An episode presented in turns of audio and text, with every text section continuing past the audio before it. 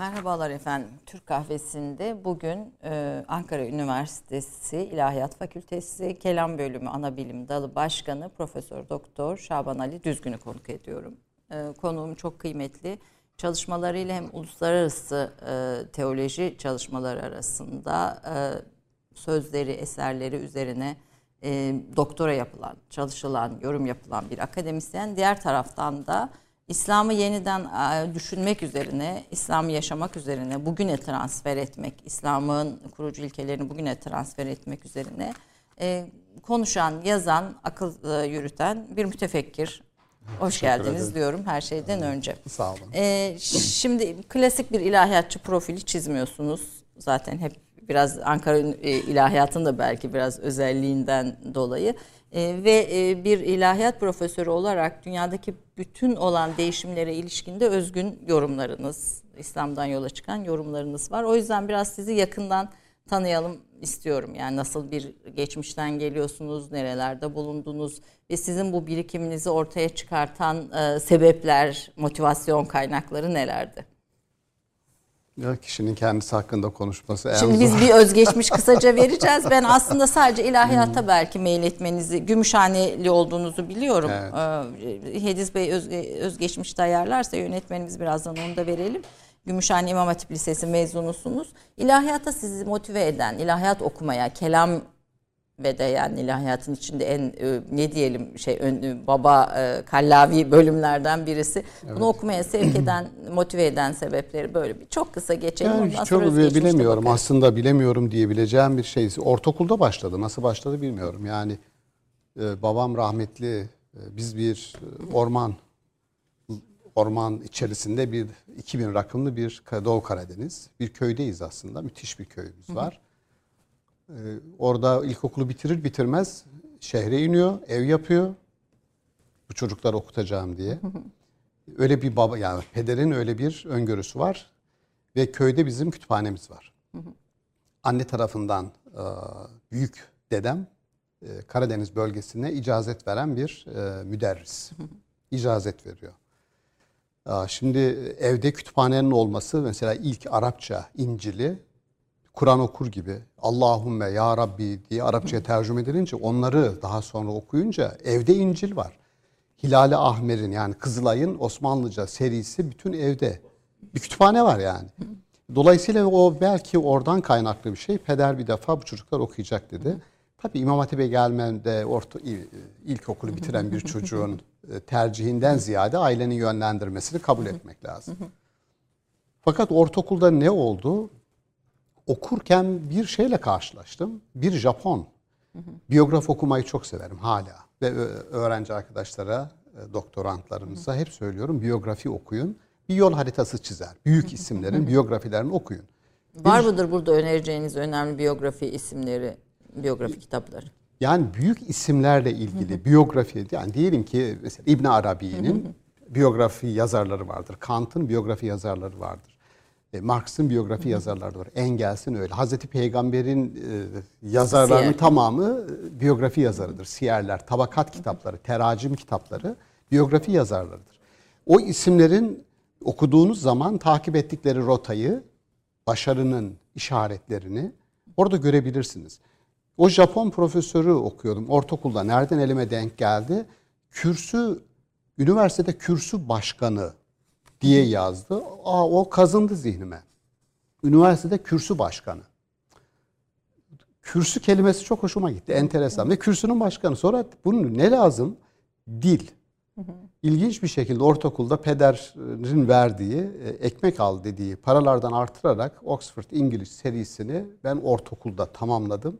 Ve şükürler olsun. Mesela dil konusunda e, Amerika'da hocalık yaptım. İngiltere'de, e, Roma'da, çıkıyorsunuz. Hı hı. E, İngilizlere iki saat konuşuyorsunuz. Şunu yaptım, çok oldu. Konferansı veriyorum, bin kişi dinliyor sizi. Hı hı.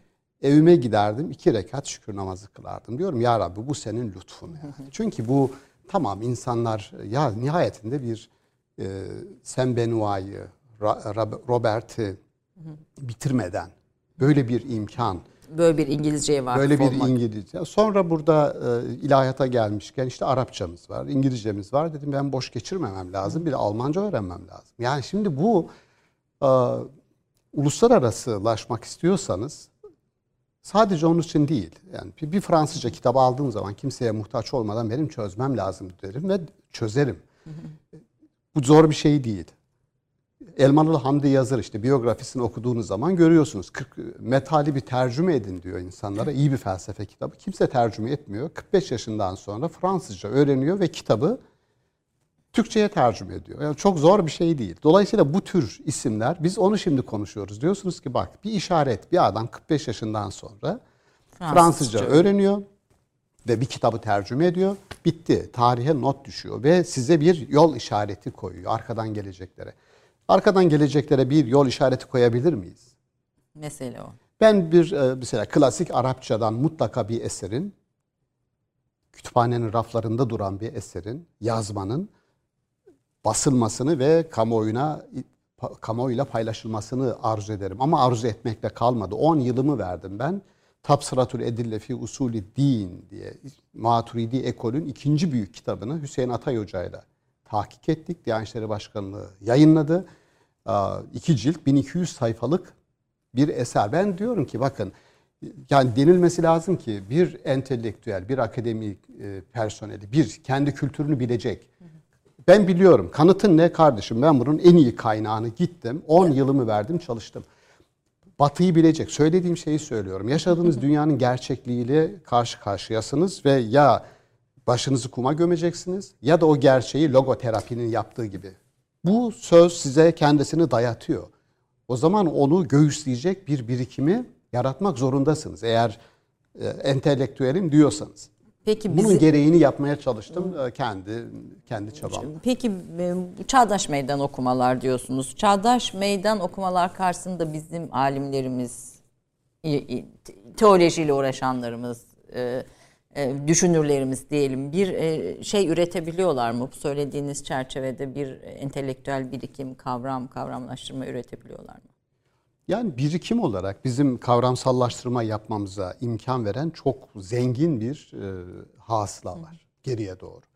Her yönden diyelim şimdi bürhani bir gelenek var diyelim. Hitabi gelenek var, işraki gelenek var, kelami gelenek var, mistik gelenek var ve her birinin koca koca temsilcileri var. İstiyorsanız her damarı açabilirsiniz, oradan beslenebilirsiniz. Ya bu mümkün. Ve o damarların kesinlikle yoklanması taraftarıyım. Yani gelenekte üretilen her şey.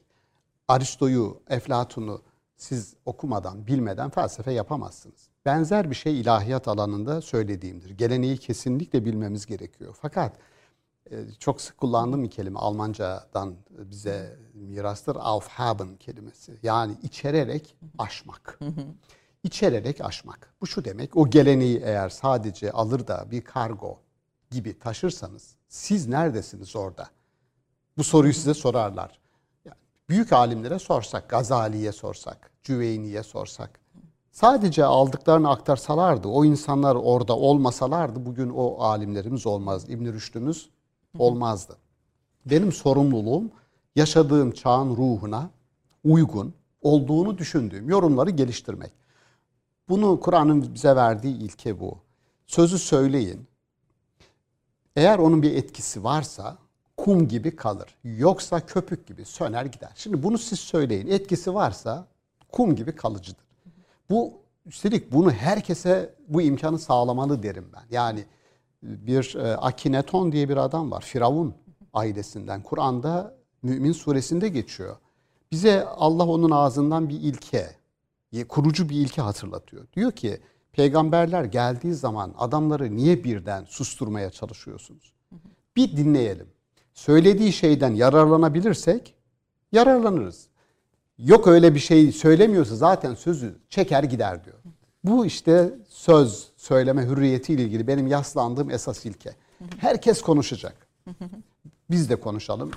Tarihteki de konuşsun. O konuşsun derken adamın kitabını açalım bakalım. O öyle konuşacak. Kitabıyla konuşacak. Eğer etkili bir söz söylüyorsa alıp yararlanalım. Değilse zaten çekip gider. Ya bu genişlik Doğu batı benim için fark etmiyor. Korumacı değil Bu, yani. Bunu söylüyorsunuz. Doğu'nun içinde de batı vardır. Batı'nın içinde de do- doğu vardır ve e, fakat batı kendi içindeki doğuyu düşmanlaştırdığı Ya, bir maalesef. dönemin içindeyiz. Yani bu bu döneme e, kavramların birbirinin içine gelmesine rağmen hala e, batıya karşı bir e, duruş sergilememek mi gerektiğini düşünüyorsunuz? Ben e, Nur suresi 35. ayette Allah evrenin nurudur, ışığıdır diyor. Bu ışık öyle bir ışıktır ki kaynağını ne doğudan alır ne batıdan diye devam ediyor. Dolayısıyla bize bir hediyesidir hikmet kavramı Kur'an-ı Kerim'in hikmet. Yani bir bardağı ağzına kadar bilgiyle doldurursunuz sonra o taşar. Yani önce dolarsınız sonra taşarsınız. O taşma kısmı hikmettir. Ve orada isabet vardır. O hikmetin ulema, klasik bilginler demişler ki bizim dışımızda kalan toplumlar, Çin, Hint o zaman için etkili çevreler için kullanmışlar. Söyledikleri her şey hikmet şablonu içerisine oturur. Öyle diyerek dışarıdan tercümeler yapılmış. Süryanice'den, Grekçe'den. Yani insana sorarlar. Üstelik de İslam düşüncesi henüz ergenliğe falan gelmedi. Çocukluk çağında. Şu anda yetişkinlik çağını yaşıyor. Test edilmiş. Birçok ulema eliyle test edilmiş. Reddiyeler yazılmış. Polemikler geleneği var. Yani İslam düşüncesi dayanıklılığını, metaneti test edilmiş bir düşüncedir. Yani bugün diyelim birisi çıkıp da ya siz kardeşim hala din mi diyorsunuz dediği zaman ben diyorum ki çok daha rahat din diyorum. Neden? Çünkü metaneti, dayanıklılığı test edilmiş. 1500 yıldır medeniyet kurmuş farklı coğrafyalarda. İnsanlar yetiştirmiş, hediye etmiş. Şimdi böyle bir yapı bugün batıyla eğer testten geçemeyecekse oturacağız, başımızı alacağız iki elimizin arasına. Geçmişte bu teste dayanıklılığı, ya stres testi bankalardaki gibi bu testten geçen bir din ve düşünce e bugün eğer sınıfta kalıyorsa üretici mekanizmada sorun var. Dinin oda, odak mesajında değil. O zaman bizle ilgili bir sıkıntı var. Onu aşmaya çalışıyorum. Yani bir bahsettiniz ya bizim üzerimize yapılan bir doktora tezinde kadın e, Amerikalı kaynaklarımızla ilgili bir şey verdi. Sizin bir çalışmanız, bir kavramınız üzerine yapılıyor Evet. doktora tezi. Bahseder misiniz biraz Ya ondan? teolojik antropoloji diye bir şeyden bahsediyorum. Yani Bir- sizin bir sosyal teoloji kitabınız var ve sosyal teoloji kavramı da size ait. Teolojik antropoloji üzerine yine aynı şekilde. Aynı şekilde yani bütün yöntemi onun üzerine kurmaya çalışıyorum. Allah'la ilgili yani Kur'an-ı Kerim'in verdiği sistem o kadar güzel ki yani ayetin içerisinde karşıtlıklar var. Diyalektiği kendi içinde kuruyor. Mesela diyor ki müşrik olmayın, Hanif olun. Haç suresi 31. Yani müşrik kelimesini anlamanız için onun karşıtını hemen arkasından veriyor. Müşrik olmayın, Hanif olun diyor. Aa, müşrikliği anlamak için Hanifliği yani. Çünkü müşriklikte, şirkte ortaklıklar var. Yani öyle bir insan düşünün ki herkes üzerine üşüşüyor. Herkes onu kendine çekmeye çalışıyor. Kendi bireyselliği yok. Söz söyleme hakkı yok çünkü düşünmeye imkan vermemişsiniz adama. Hazır paket programlarla adamı desteklemişsiniz. Öyle gidiyor. Robot gibi kurmuşuz. Bu insandan ne olur? Bu adam amorf, kimliksiz, kişiliksiz öyle yürür gider. Ama hanif olun diyor. Aynı ayetin içerisinde işte tam Hazreti İbrahim gibi tek kişilik bir olacaksanız tek kişilik ümmet olmayı göze alın diyor. Hanif olun. Ya da geçiyorsunuz mesela din. Din Allah'ın oluncaya kadar ve fitne ortadan kalkıncaya kadar mücadele edin diyor. Aa, anlıyorsunuz ki din kavramının karşıtı fitne. Yani din yasa demek, karşıtı fitne. Yani yasanın hiçbir şekilde egemen olmadığı, herkesin başıboş e, davrandığı bir toplu ka- anomi, kaotik sistem demek. Şimdi bu diyalektiği, bu diyalektiği kurduğunuz zaman teolojik antropoloji dediğim kavrama geliyoruz. Teolojik antropoloji yani Allah'la ilgili her konuşmamız işte müşrik kelimesi. Bize ne yaptı? Hanif olmaya itti. Peki arkasından diyor müşrik kimdir? Sorsanız, çevirseniz en kallavi bir alimi Türkiye'de ve dünyada. Deseniz ki hocam bize müşriki tanımlar mısınız? Size söyleyeceği yüzde 99, yüzde birlik istisnayı koyalım bir kenara. Şirkten. E, Allah'a şirk koşmaktır. Peki Allah'a şirk koşmak nedir? Yani putlara tapmaktır. Kardeşim bugün put mu var? Puta tapan mı var? Böyle kalır. Oysa Hac 31 tanımlıyor. Diyor ki müşrik şöyle bir insandır diyor. Sanki diyor bir adam, bakın adamı tanımlıyor. Allah müşrik diyor, insanı tanımlıyor, Allah'ı değil. Müşrik diyor sanki harra mines semai, sanki gökten boşluğa düşmüştür. Yırtıcı kuşlar onun üzerine saldırıp didik didik etmiştir. Sonra da onu rüzgar bir daha hiç görünmeyeceği, esamesinin okunmayacağı bir ücra köşeye süpürüp atmıştır diyor. Aa, ya bu müthiş bir şey. Bir met- şey tanımlama İnanılmaz bir, bir, metafor yapıyor, inanılmaz etkili. Yani boşluğa düşmek, değersizlik, nihilizm, hiçbir değer dizgesinin olmaması, boşluktasınız. Düşünsenize sanki böyle Alzheimer olmuşsunuz ve yön duygusunu kaybetmişsiniz. Anlatabiliyor muyum? Müthiş, düşmüşsünüz ama orada kalmıyor. Sanki yırtıcı kuşlar üzerine saldırmış ve didik didik ediyor. Yırtıcı kuş ideolojiler olabilir. Efendime söyleyeyim bu yani bir Akımlar insana, olabilir. Efe- akımlar olabilir. Gruplar olabilir. Yani bir kişiliği, kimliği olmayan bir insanı herkes üzerine ve sonuç sonuç çok daha vahim. Bir daha izinin görülmeyeceği, esamesinin okunmayacağı bir şekilde rüzgar onu bir köşeye atıp gitmiştir diyor. Gördük mü? Müşrik. Şimdi deminki tanımla insana, antropolojiye, insana getirip odakladığınız zaman işler değişiyor. Kur'an'ı bu şekilde antropolojik bir açıdan Clifford Geertz mesela bunu yapmaya çalıştı. İşte Muhammed Esed'in oğlu Talal Esed antropoloji deyince Ahmet e, Asrar bunları yapmaya çalıştı. E, Ahmet Ekber aynı şekilde. Ama bakar mısınız sayabiliyorum. Kötü. Yani isimleri sayabiliyorum. İsimleri sayamamam lazım. Çok büyük bir yekun olması lazım bu işle uğraşanların. Ama az işte o bahsettiğim Georgetown'da yapılan doktora tezi teolojik antropoloji nedir? E, Yani Şaban Hoca ne yapıyor bununla? Kur'an'ı burada nasıl kullanıyor? Batı'yla nasıl bir etkileşime sokuyor? E, Ve şunu tespit ediyor. Diyor ki yani Batı'ya çok açık, sayfalarca kaynak veriyor. Fakat şunu söylüyor. Batı'daki birikimi buna e, dahil Kur'an'ın kurucu kavramlarının aslında evrensel bir şekilde oradaki zihni de fıtri zihni, doğal zihni harekete geçirdiğini düşünüyorum. Ta baştan beri. Yani doğal hukuk, doğal ahlak, doğal din, fıtri. Bunun arkasında o doğallık, o fıtrat var. O şeyi çok önem- önemserim arkadaşlara da önemsiyor ve söylüyorum. Ee, Avrupa geleneğindeki Yahudileri özellikle Moses Mendelssohn, Abraham Lessing gibi e, isimleri, Yahudi isimleri özellikle takip etmenizi öneririm diyorum. Çünkü bir protest tavır var. Üstelik çile çeken bir halkın sızlanması var. Şu anda Müslüman dünyada madem böyle bir çile var. Yani çile nedir? Reel gerçeklik. içinde bulunduğumuz reel gerçeklik bizim ideal gerçekliğimizle örtüşmüyor. Yani ortada bir Çatışma, paradoks. şey, evet. Bir, paradoks var. Yani ciddi paradoks var. Bunu- Radikalleşme de bununla alakalı. Ben bunun üzerine geleceğim aslında. Kaos, e, siz işte diyalog, dil, retorik, e, diyalog ve retorik karşılaşmasını da yapıyorsunuz. Dinlerin e, bu ikisi içindeki durumunu da söylüyorsunuz. Fakat e, bu batılı e, isimleri e, zikrederken yine bir yorumunuz var. Eskiden hani oryantalistler e, daha farklı bir İslam araştırması yapıyorlardı ama bugünkü e, İslam'ı araştıranlar, Batı'da İslam'ı araştıranlar İslam'ın bir kutsal e, kitabı olduğu tezini kabul ederek e, İslam üzerine çalışıyorlar ve İslam toplumları üzerine e, yöneldiler diyorsunuz. Biraz bunu da açarsanız sevinirim. Bu sevindirici bir gelişme aslında. Bir oryantalist e, eğilim özellikle Edward Said'in oryantalizm kritiğinden sonra e, ismini yavaş yavaş çok böyle lekeli bir e, kelimeye dönüştüğü için Almanya'da mesela oryantalizm bölümleri kapatıldı. Yakın Doğu. İşte ya- ben yakında gideceğim Marburg Üniversitesi'ne Almanya'da. E, Marburg Üniversitesi'nde oryantalizm bölümünü kapattılar. Aslında adını değiştirdiler. Sordum oradaki hocaya, Alman hocaya niye böyle bir şey yaptınız? Yakın Doğu çalışmaları yaptık diyor. Çünkü Biliyorum, oryantalizm... İngiltere'de falan da öyle galiba. Evet, oryantalizm, SOAS gerçi duruyor. School of Oriental and African Studies benim de bulunduğum yer. Bir süre çalıştım.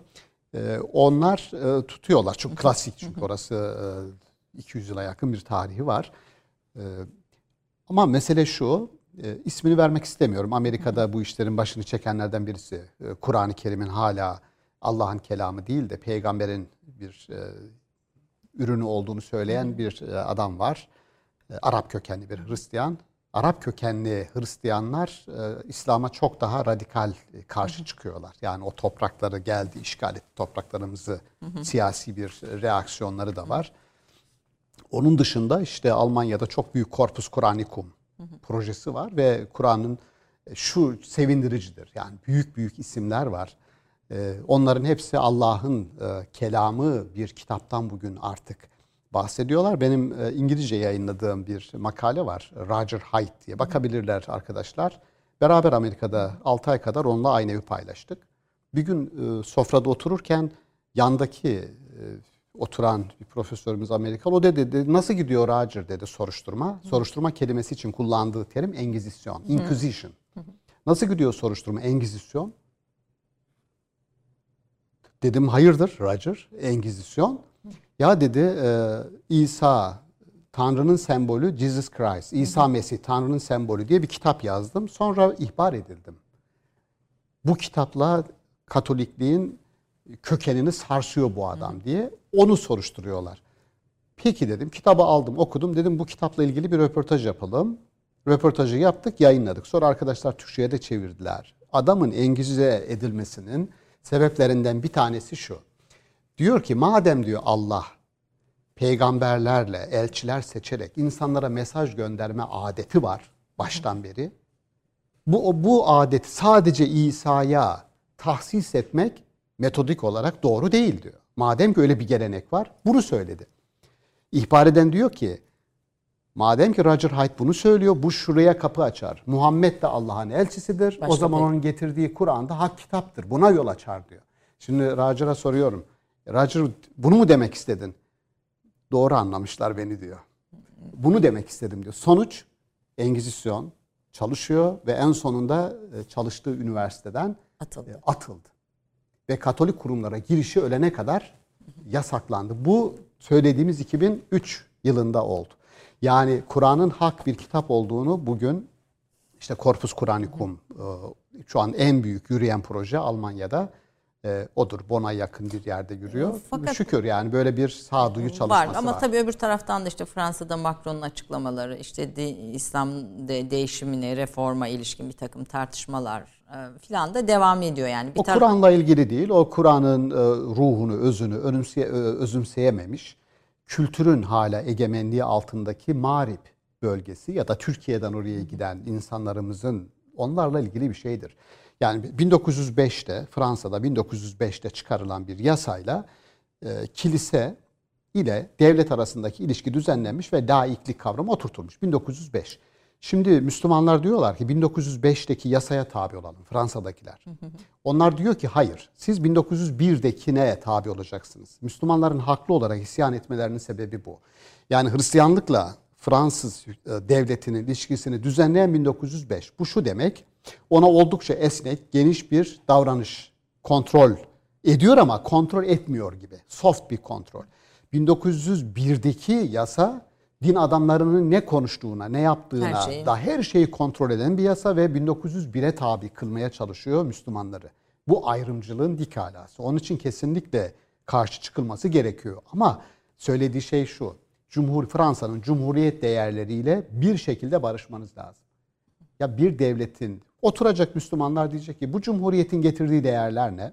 Yani 1789 1789'dan sonra bu ülkede ne oldu? Eşitlik, kardeşlik, özgürlük. Ya bu çünkü böyle iddialar var. Er, Ernest Renan'ın söylediği ki İbn Rüşd ve İbn Rüşdçülük kitabı Batı'nın zihnini çok ciddi anlamda kurmuştur İslam'a karşı. Ernest Renan dediğiniz tamam kendisi dinsiz, imansız bir adam olabilir. Ama bir entelektüel, yazar, çizer, etkili bir adam. Şunu söylüyor. 1198 İbn Rüşd'ün ölümü. 1798 Napolyon'un Fransa'yı işgali. Kaç yıl geçti aradan? 500 yıl. Ele geçirme diyelim işgal değildi. Buyurun. 500 yıl. 500 yıl diyor. İslam toplumları uyudular. Ne zaman uyandılar? 1798 Fransa Mısır'a girdiğinde. girdiğinde yeniden uyandılar. Dolayısıyla modernleşme, Ernest Renan'ın iddiasına göre modernleşme ancak Fransızların İslam dünyasını böyle dürtmesiyle oldu. Bu şan şeref bize aittir diyor. Şimdi bunu mu kabul edeceğiz? Evet. Yani eğer öyleyse ya şimdi Osmanlı ulemasının da bence İslamcı aydınlar demiyorum. Bakın Mehmet Akif Ersoy, Mizancı Murat, e, Elmalı Hamdi Yazır. Onlardan bahsetmiyorum. Onlar İslamcı aydınlar. Ama ulema hala Batı ile Osmanlı'yı karşılaştırırken Hristiyanlık ve Müslümanlık üzerinden gittiler. Dediler ki ya İslam son din. İslam en yüce değerlere sahip. Dolayısıyla Hristiyanlıkla biz e, ne korkacağız? İyi de ey ulema mesele artık kültüre evrildi. Din değildi. Kültür, eşitlik, kardeşlik, özgürlük, kültürel değerler olarak bütün Osmanlı'nın duvarına çarptı ve ulema farkına bile varamadı. İslamcı aydınlar ve Osmanlı elitleri farkına vardı. Onun için 1883'te e, Engelhart'ın e, işte Türkler ve Laiklik kitabı tercüme edildi. 1883 daha Türkiye Cumhuriyeti'nin laikliğine çok var. Osmanlıca'ya tercüme edildi ve Mizancı Murat yani laiklikten başka şansımız yok diyor. Bu tartışmalar var. Sebep belli ki ortada çözülmesi gereken bir problem vardı. Yani Fransa'da yaşayan Müslümanların bugün ürettiğimiz kavramların oradaki cumhuriyet değerleriyle ne kadar örtüştüğü, ne kadar onları içerip aşabileceği bunları düşünmesi lazım. Ayşe Hanım şunu çok önemsiyorum. Bunun derdindeyim. Diyorum ki gerçekten eskiden Orta Asya'ya gitmiş insanlar var. Endülüs'e gitmiş insanlar var. Endülüs'e gittiği zaman Müslümanlar orada çok büyük bir medeniyet vardı. Fakat sanatçısı, musiki işinası, mimarı herkes kendi dilini bıraktı. Arapça yazmaya ve konuşmaya başladı. Bütün Yahudiler Arapça yazdılar. Lusena'da, İspanya'da. Diyorum o dönemde gittiği toprakları, göç ettiği topraklarda medeniyet kuran bu adamlar. Etkileyen. Etkiledi ve medeniyet kurdu. Kendi dilini konuşturdu. Orta Asya'da Maturidi diyorum ben Arapça yazıyor. Buhari, Müslim, e, Tirmizi bunlar Türk. Türkçe konuşuyor. Arapça konuşmuyorlar ki. Ama yazmaya gelince Arapça yazıyorlar. Bir bilim dili oluşturdular. Peki bugün batıya göç edenler, Amerika'ya göç edenler, mütefekkirler siz ne yapıyorsunuz? Belki burada çok az istisna isim söylenebilir. Çok, ama az, o da, tek bir kişiyle yani, bir sistem evet, kurulmuyor maalesef. Yani. Efendim bir reklam arasına gideceğiz. Bir reklam arasında e, e, bölmek istemedim sözünüzü. Reklam arasından sonra e, diğer başlıklarımızla aslında dinle için var diyerek Hayır. ve biraz da Batı dünyasındaki bugünkü tartışmaları, kaosu, terörle İslam'ın eşitlenmesini bunun üzerinden konuşmaya devam edeceğiz. Ee, Şab Profesör Doktor Şaban Ali Düzgün'le reklam sonrasında tekrar sohbete devam ediyoruz. 30 saniye reklam arası. Türkiye'nin tek haftalık haber dergisi Gerçek Hayat, gündemi yakından takip ettiği dosya ve röportajlarıyla her pazartesi okuyucusuyla satış bayilerinin raflarında buluşuyor. Gerçek Hayat artık sayfalardan dijitale taşıyor. Sayfalara sığmayan yazılar, röportajların perde arkası, interaktif içerikler. Gerçek Hayat artık size daha yakın. Tüm içeriklerden ilk haberdar olmak istiyorum diyenler. Gerçek Hayat, GZT'nin sosyal medya hesaplarına davet ediyor. Reklam arası sona erdi. Şaban Ali Düzgün 1968'de Gümüşhane'de doğdu. Ankara Üniversitesi İlahiyat Fakültesinden mezun oldu. Yüksek lisans tezini Hint alt kıtasındaki modernist hareketlerle ilgili olarak yaptı. Bu çerçevede İngiltere'de School of Oriental and African Students'ta araştırmalarda bulundu. Doktorasını Nesefi ve İslam filozoflarında Allah-alem ilişkisi adlı çalışmasıyla verdi, 1999'da doçent oldu. 2000-2001 akademik yılında öğretim üyesi değişimi programı çerçevesinde Roma'da Gregorian Üniversitesi'nde, 2003-2004 akademik yılındaysa Washington'da Georgetown Üniversitesi'nde görev yaptı. 2005'te profesör oldu. 2007'de Fulbright bilim adamı olarak Amerika'da Birmingham Southern College'da görevlendirildi. Hala Ankara Üniversitesi İlahiyat Fakültesi Kelam Anabilim Dalı Başkanlığını yürütmektedir.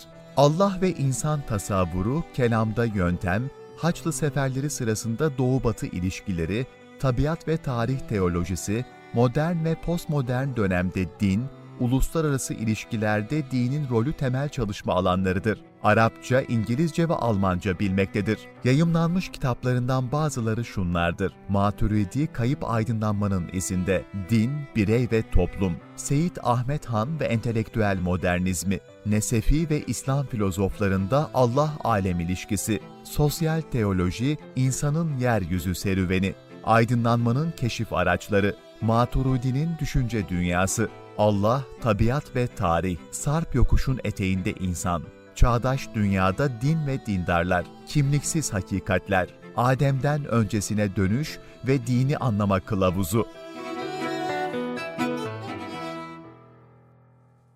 Evet bu kadar çok eser ve aslında daha çok bugün üzerine kafa yoran bir e, ilim adamısınız her şeyden önce. Ve bunu da söylüyorsunuz bizim e, çağdaş meydan okumalar karşısında çağın sorunları karşısında cesaretle sorunları ele alacak e, şeylere ihtiyaç, bakış açılarına ihtiyacımız var diyorsunuz. E, cesaretle bugünün sorunlarını gözlediğimizi dindarlar olarak, Müslümanlar olarak düşünüyor musunuz? Of, yani keşke e, diyebileceğimiz bir soru. Keşke bunun karşılığına evet diyebilseydik. Ee, insan düştüğü yerden kalkar. Dolayısıyla biz nerede düştük diye gerçekten çok düşündüm. Yani e, özgürlüğümüzü kaybettiğimiz ve cesaretin artık büyük bir riski göze almak olarak karşımıza çıktığı zamanlarda kaybettik. Yani öyle bir şey yapacaksınız ki bu ne cesaret diyecekler. Çok fenaket bir şey. Bu ne cesaret.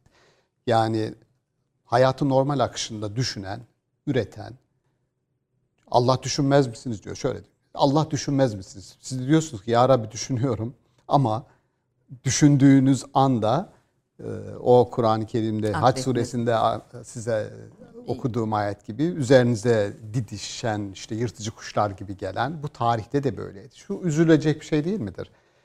Ebu Hayyan et-Tevhidi çok büyük bir isimdir. Kitabül Muanesesi var. Adam yazıp çizdiklerini ilk defa kendi eserlerini yakan bir adam. Aldı götürdü şehrin göbeğinde ateşe verdi. Yani benim yazdıklarımın dedi sizin için bir karşılığı yoksa, bir değeri yoksa ben bunları yakıyorum kardeşim diye. Öbür türlü İbn Rüşd'ün diyelim eserlerini aldı götürdüler e, şehrin meydanında ateşe verdiler. Gazali'nin eserlerini aldılar Endülüs'te yaktılar. Bırakın e, Aynül Kudat, Kadılar Kadısı dediğimiz e, insanlar var. Medresesinin kapısında adamı önce astılar, sonra yaktılar. Adam yani, yakmak bizde yoktu. Yani bir İlk taraftan defa, din akleder misiniz diyor mu? Öbür taraftan akleden, da akledenler üzerine bir baskı uygulayan toplum var. İşte yani burada... çok enteresan bir şekilde böyle bir, onun için ulema bir şey yapmış. Zorunlu olarak bir şey geliştirmiş. Demişler ki ya biz en iyisi yazdıklarımızı üçe ayıralım. Bir, elitler, elitlerin elitleri, havasul havas için yazalım, yazıyoruz diyelim ki herkes okumasın başımız belaya giriyor. Bir işte orta sınıf yani havas sayılabilecek. Bir de diptekiler için, avam. Onlar için. Hatta öyle geliştirilmiş ki bu teori. Yani benim yazdıklarım ya kardeşim bu ehli içindir. Başına yazmış ya. Gazali de yazmış. Başka ulemadan da var. Kitabın başına yazıyor. Bu ehli için. Bu şu demek. Ya sıradan insanlar okuyup da alıp kadıya bunu götürüp ya da sultana bunu götürüp bak bu adam ne yazmış demeyin. Bu ehline yazılmış yani. Ya şimdi böyle bir gelenek. Peki, ee, İslam'ın kurucu ilkelerini hayata aktarma, doğru bilgi aktarma, objektif bilgi üretme, e, dini düşünceye dinamizm sağlama, örfü marufa dönüştürme, e, bütün bu kavramlar, bütün bu başlıklar sizin de kullandığınız şeyler. E, alimi değerleştiren, e, ulemayı e, konformizmden çıkartan bir şey sağlamak e, için ne yapmak lazım? Bizim şu anda tür yani bugünün yani dünyasında bu, bu bilgiyi transfer etme hani İslam'ın kurucu ilkeleri dediğiniz şeyi hayata aktarma bilgiyi bugüne transfer etme konusunda e, sizin bakış açınız nedir? Bir defa e, şöyle e, dinin içinden hayata biz yani burada konuştuğumuz zemin o. Yani ben ilahiyat e, profesyonel bir e, ilahiyatçı, meslek mesleğini icra eden bir ilahiyatçı olmanın ötesine geçmeye çalışıyorum. Yani diyorum ya Rabbi ne olur e, profesyonel, profesyonel bir e, alim gibi durmayayım. Yani bu şu demek. Herhangi bir oryantalistin Kur'an'ını alıp bakması, İslam kültürünü alıp irdelemesi gibi arasına mesafe koyarak böyle bakan birisi değil. Ben bunu duygu boyutunu da yaşamak istiyorum. Bu şu demek dinamizm katan sizin entelektüaliteniz değildir. Bir şeyi bilmeniz değildir. Bir şeyi bilmek felsefi bir tutumdur. Bilirsiniz. Fakat o bildiğiniz şey eğer kalbinize inmezse yani duygu dünyanıza hiçbir şekilde irtibat sağlayamazsa sizi ayağa kaldıramaz. Ha nereden çıktı bu? Bu e, Kehf suresinde anlatılan bir yöntem. Diyor ki o ashab-ı kehf denilen o genç adamlar, genç, dinamik adamların diyor. Ben size hikayesini anlatayım mı diyor.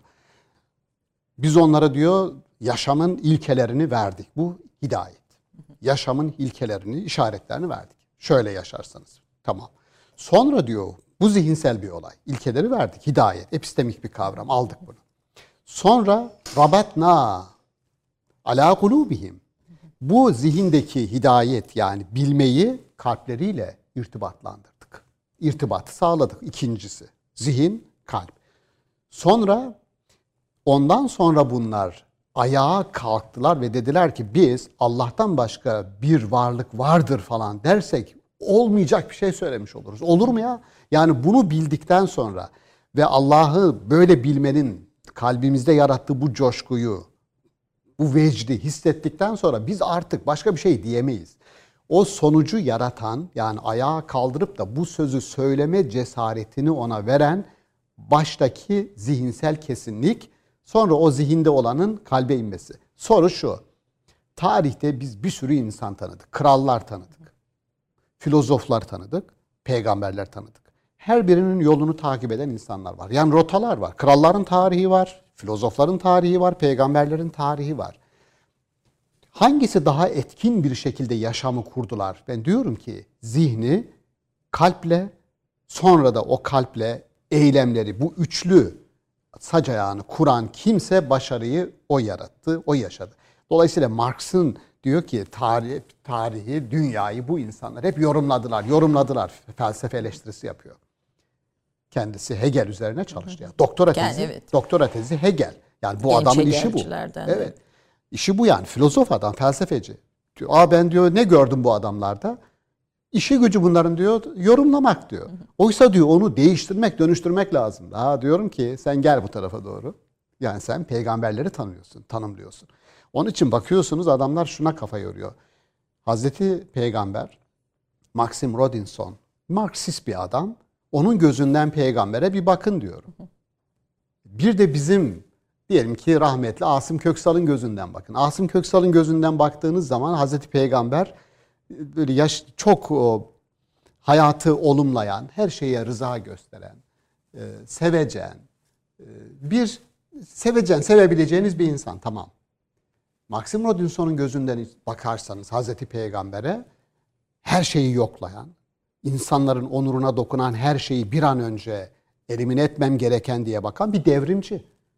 Yani çünkü bir Marksist perspektifinden bakın. Niye peki bunun Maxim Rodinson'un derdi ne yani? Peygamberi yüceltmek adama ne kazandı? Öyle değil. Diyor ki iki sömürge gücün yani İran sömürge gücünün ve Doğu Roma yani Bizans'ın sömürge iki sömürge gücünün Arap Yarımadası'nı parsellediği sömürge topraklar yani bunlar. Bir kısmı komşu, bir kısmı sömürge. Ya nasıl oldu da diyor bu insan çık o Muhammedan law diyor bunlar. Yani pe, onlar Kur'an demiyor. Peygamberin yaptığı yasa. Nasıl oldu da diyor 23 senede çöl Araplarını aldı yasasız yani ümmi yasasız bir toplumu aldı, derledi, topladı din yani yasayı onlara kabul ettirdi. Ondan sonra tuttu gitti Doğu Roma'nın sömürgelerine kendisi oturdu. Gitti İran'ı, Sasanileri tarihten sildi. Bunu nasıl başardı? Onun için Thomas Jefferson Amerika'nın kurucu babalarındandır. Amerika'nın anayasasını yaparken getiriyor. Diyor ki kardeşim bununla ilgili makale var. İnternette arkadaşlar erişebilir. How Thomas Jefferson read the Quran. Thomas Jefferson Kur'an'ı nasıl okudu? Makaleye erişebilirler. Getirin diyor ya. Ne yaptı da bu insan bu kadar sürede bu toplumu bedevi, çölde yaşayan bu toplumu. Çünkü ser azat, bedevi toplumun özelliği bu. Adama yasa kabul ettiremezsin ki. Bu meşhurdur ya anlatırlar. Erzurum'daki teyzeye kırmızı ışıkta dur demek gibi bir şey yani. Teyze nereye geçiyorsun diyor kırmızı ışıkta. Ben diyor erimden izin aldım diyor. Sana mı soracağım nereye gittiğimi diyor. Yani nereye gidiyorsun diyor da kadıncağız için kırmızı ışık yok ki. O gidecek yani. Araplara böyle serazat bir topluma sen yasayı kabul ettiriyorsun, yasayı etrafında örgütlüyorsun ve ondan sonra sömürge güçlerini ortadan kaldırıyorsun. Onlara hedef gösteriyorsun. Hedefiniz diyorsunuz köleliğin olmadığı, açlığın, susuzluğun hüküm sürmediği bir toplum yaratmak. Bizim ütopyamız bu. Hazreti Peygamber'in koyduğu daha doğrusu mesajın içeriği bu Beled suresinde. Siz E, e, böyle bir peygamberi topluma- anlamak için yapı sökümcü e, olan İslam peygamberine bakmak gerekir diyorsunuz. Bu, biraz da aslında bu yapı sökümcülük bu söylediğiniz şeyleri mi içeriyor? Yani yapı söküm biliyoruz bu Derrida'nın e, Evet, kavramsallaştırdı. kavramsallaştırdığı bir deconstruction ifadesi. E, Ben o kelimenin peygamberler tarihi içerisinde, dinler tarihi içerisinde kelimelerin, terimlerin ve zihinsel kavramların, o zihinsel kavramlar metafizik kavramlar yani. Adalet gibi, hakkaniyet gibi, özgürlük gibi, eşitlik gibi. O kavramların nasıl yeniden eski içlerinin boşaltılıp yeniden Hazreti Peygamber ve Kur'an. Daha doğrusu bunu Kur'an inşa ediyor. Peygamberi yönlendiriyor. Peygamber yaşam pratiğine bir pilot uygulama gibi 23 yıllık yaşam pratiğine aktarıyor. Yani adalet, adaleti yeniden inşa ediyor peygamber, Hazreti Peygamber. Yahudilerdeki adalet değil. Yahudilerde göze göz, dişe diş, merhamet olmayacak diyor. Şuraya bakar mısınız? Merhamet yok diyor. Çünkü zayıflık göstergesi olarak sayıyor. Yani merhamet ederseniz diyor, merhamete muhtaç olursunuz. Bugün de aynı işte zaten teolojileri o yani. Onun Teolojiler o. Ama Kur'an'ın felsefesi o değil. Eğer adalete merhamet eşlik etmezse zulüm ortaya çıkar diyor. Ve bunun felsefesini müthiş yapmışlar. Davud el Kayseri diyor ki Allah'ın 99 ismi eğer bu ismi bir lidere bağlamazsanız, onların bir lideri olmazsa, her biri başlı başına iş görmeye kalkarsa oradan diyor e, iş çıkmaz. Peki liderlerin ne bunların? Allah'ın isimlerinin lideri onun Rahim Evet. oluşudur diyor. Rahmeti, merhameti çıkarırsanız ilişkilerden. Şimdi bakın söktük onu. Yahudilerdeki adaleti söktük. Biz oraya merhameti yerleşti. yerleştirdik. Yapı söküm. Bunu bütün metafizik kavramlara yani zihinsel kavramlara, bütün değerlere yani değerler evrensel ama değer yargılarımız yerel olabilir. Bütün bu değerleri İslam peygamberinin İslam diyebileceğimiz, o büyük i ile yazabileceğimiz bir e, söküme uğratıp yeniden içini doldurduğunu. Başka bir şey daha söylüyorum ben orada. Hazreti Peygamber'e öğretilen bu yöntemin bütün ulemanın, bütün mütefekkirlerin misyonu, vazifesi olduğunu düşünüyorum. Yani Hazreti Peygamber bir şey yaptıysa, Allah ona bir şeyi öğrettiyse, onun, onu takip edenlerin de aynı görevi deruhte etmesi lazım. Mesele şu. Diyorum ki şurada biz Ayşe Hanım, şurada iki saat kalsak, kapı kapalı. Buranın havasının bozulduğunu kim fark edebilir? Dışarıdan gelen birisi fark edebilir. Dolayısıyla biz aynı toplumsal standartlarda yaşaya yaşaya, belli adetleri bize gördüklerimizi sanki normal hayatın gidişatında bunlar normal zannediyoruz. Normal değil. İnsanın fıtratı, doğası uyum gösteriyor. Fakat aklı göstermiyor. Bu, bu tartışmayı Maturidi ilk defa tarihte açıyor ciddi anlamda. İnsan aklının kendisine söylediklerini mi, doğasının, fıtratının söylediklerini mi takip etmelidir? Aklının söylediklerini takip etmelidir diyor. Çünkü insanın doğası adapte olur. Uyum sağlar. Uyum sağladığını hayatın gerçeği olması gerekeni zanneder diyor. Orada da bir değişim, dönüşüm olmaz. İnkılap kelimesini kullanıyor. Maturidi şu örneği veriyor. Yani ben Müthiş. soracaktım neden Maturidi'ye çok önem veriyorsunuz diye. Şimdi bu bu Ya, çerçevede yani buradan şu örneği edelim. veren bir insana diyorum ki bizim e, anlamamız lazım. Verdiği örnek şu diyor ki anne karnındaki bir bebek doğum yaklaşana kadar aynı pozisyonda durur. Doğum yaklaştığı zaman doğuma hazırlık olarak ters döner. Bu dönmeyi inkılap olarak alıyor. Doğması için bu dönmesi, inkılap etmesi lazım. Aynı şekilde diyor bir toplumun yaşama tutunabilmesi için zamanı geldiğinde dönmesi lazım. Yani şimdi bu adamla nasıl çalışmayalım?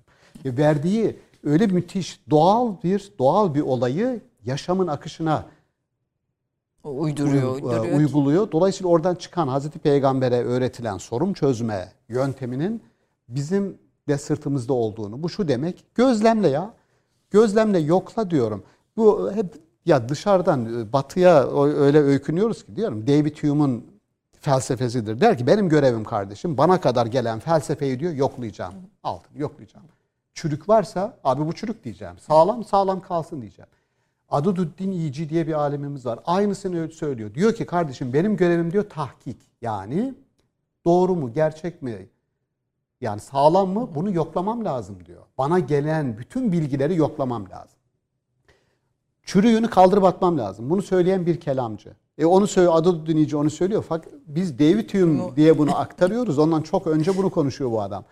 Anlamamışız adamın mesajını. Yani bu felsefenin yaşamı bu şekilde tahkik etme, hakikate uyarlama. Peygamberleri biz gönderdik diyor Kur'an-ı Kerim. Hak ile hükmetsinler. Yani peygamberin hak olduğunu nereden biliyorum? Bizi yönlendiren kelime hak ve hakikat. Şimdi tabii gerçeklik oradan, yani. buradan hiper gerçekliğe bu hakikatin parçalandığı çağa yüzyıla geleceğim ama orada bir iki ü- şey daha e, ilave etmenizi isterim. Bir, Kur'an insanı önce iç göz ile sonra yasayla ıslah ediyor diyorsunuz. Yani peygamberin bu iç gözü insanlara öğretmesi e, mümin e, tanımıyla çok önemli bir şey bu anlattıklarınız çerçevede. Bir buna bir kısa izah istiyorum. E, bir de ümit teolojisidir diyorsunuz.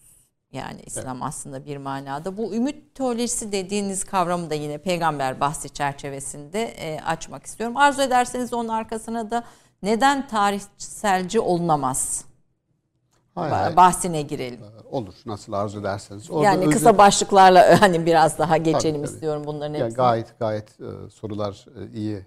Çok güzel çalışılmış sorular. Emeğinize sağlık. Ee, iç göz dediğimiz şey yasa kavramı, buyurma, buyurganlık, otorite kavramı benim mesela doğama çok ters. Yani böyle buyurulduğu için yapmanız gerekir. İyi de emir komuta zincir içerisinde değilim ben ki. Özgür iradem var, akledebiliyorum. Dolayısıyla neden öyle davranmam gerektiğini de bana lütfen söyleyin derim. Yani insanın böyle bir özelliği var. Dolayısıyla vicdan hazır bulunmuş. Bakın adı üstünde. Vecede bulmak. Vicdan insanda hazır bulunan bir şey. Yani henüz bir şey ona söylemeden, vahiy gelmeden, felsefe onunla buluşmadan insanda hazır bir kor var. Evet. Bu vicdan. İçimdeki celladımdır der işte Montaigne. Yani yaparsam bir kötülük önce o beni bir güzel kınar. Kur'an da söylüyor. Levvame, nefis. Ya insan bir şey yapar arkasından abi ben ne yaptım der. Aa muhteşem diyor. Levvame. Yaptığının farkındadır diyor. Bakın henüz vahiy yok. Felsefe hiçbir şey yok. İnsanın herhangi bir otoriteyle, peygamber dahil buna, karşılaşmadan böyle bir donanımlı, böyle verili, böyle insaflı bir varlık olarak tanımlanması bir defa elde var bir. Yani böyle bir varlığımız var. İnsana güvenmemiz gerekiyor. Onun halife olarak ilan edilmesi az bir şey değil. Bu kontrolü içeriden sağlayacak. Ve bunu sağlarken birlikte yaşadığı varlıklarla ilişkisinin insanlarla eko sistemle ona söylerim yani ekosistemi ego sisteme çeviren bir insandan ne olur? Evet. Dolayısıyla o vericiliği, ihsanı, vericilik an- yani iman edin ve ameli salih işleyin diyor. Aman Allah'ım diyor. Ameli salih dediği faydasını benim görmediğim işler. Yani faydasını ben görmeyeceğim. Başkasına dokunacağım. Ya. Bu kadar bencil bir sistemin içerisinde çünkü Allah insanın doğasını biliyor. Diyor ki ya doğa bakın akıl değil de insanın doğası meyyaldir diyor. Ayartılmaya müsaittir, sürüklenmeye müsaittir. Onun için diyor iman edenler aman diyor ameli salih edin. Yani ya başkasının yaşamına iyi bir şekilde dokunmayı alışkanlık haline getirin. Bu sizde bir iç göz, Göz. iç kontrol oluşturur. Öyle olunca bizim Azerilerin söylediği gibi düz giderem diyorlar. Hakimle işim olmaz, az yerem, hekimle işim olmaz. Yani şimdi düz gideriz öylece. Hiç hakimle işimiz, işimiz olmaz. olmaz. Yasaya ihtiyaç duymayız. Aynen bugün mahkeme kapılarında. Mahkeme kapılarındaki insanlar o merhamet, rahim kelimesi eşlik etmediği içindir. Çok güzel bir Kur'an'daki mesela Allah'ın isimleri arasında vav harfi yok. Bismillahirrahmanirrahim. Öğrencilere espri olsun diye söylüyorum. Tercüme eder misiniz diyorum. Türkçe'de yapılan o hatalı tercümeyi yapıyorlar. Rahman ve rahim, Rahim olan. olan Allah'ın adıyla. Yanlış diyorum. Öbürü diyor işte esirgeyen ve bağışlayan. Diyorum arkadaşlar. V yok orada. V yok V. Vav kopuyla orada yok. Asindetonizm dedikleri şey. Yani Allah'ın isimleri. Huvallahul halikul bari'ül musavvir. Vav yok. Ne demek bu? Allah'ı düşünürken bütün isimleri birlikte düşüneceksiniz. Azizün züntikam. Allah azimdir, azizdir, intikam alıcıdır. Ya aa hocam Allah intikam alıcıdır ne demek bu? İşgal denilen olay yani intikam alacak olanların intikamını boşa düşürendir. Tersinden bu okunacak. Ama rahim olanı azizle düşünmezseniz çıkaramazsınız. Bunların hepsini bir bütün. Peki Bir ümit, bütün. Yani ümit bu teorisi e, dediğiniz şey ne? Sürekliliğin içinde değişim ve gelişim diye de tanımlıyorsunuz. Yani bunu, şu- bunu da çok kısa bir Yani tarih soru şu Ayşe Hanım, soru şu. Tarih nereye akıyor? İyiye doğru mu gidiyor?